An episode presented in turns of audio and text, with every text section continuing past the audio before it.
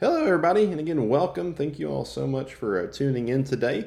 Uh, today, we are actually in our fifth week of our current sermon series. That we are walking through the Ten Commandments. Um, there's kind of a word that goes along with each commandment, and today's conversation is all about honor.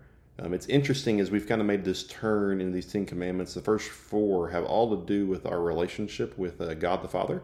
And these next six have all to do with our relationship with others. And it's interesting that God's first commandment in this new section has to deal with our relationship with our families because God cares about your family. So that's the conversation we're going to be diving into today. So thank you again for listening. If you enjoy this message, I ask that you share it with a friend, post it online, and give us a like. That way other people can be blessed as well. But hey, we would love it if you would come join us one Sunday morning. We're here every Sunday at 11 a.m. Uh, get on our website at www.17scc.com. You can actually watch these services live from there and get some more information about the church. So again, thanks for listening and enjoy.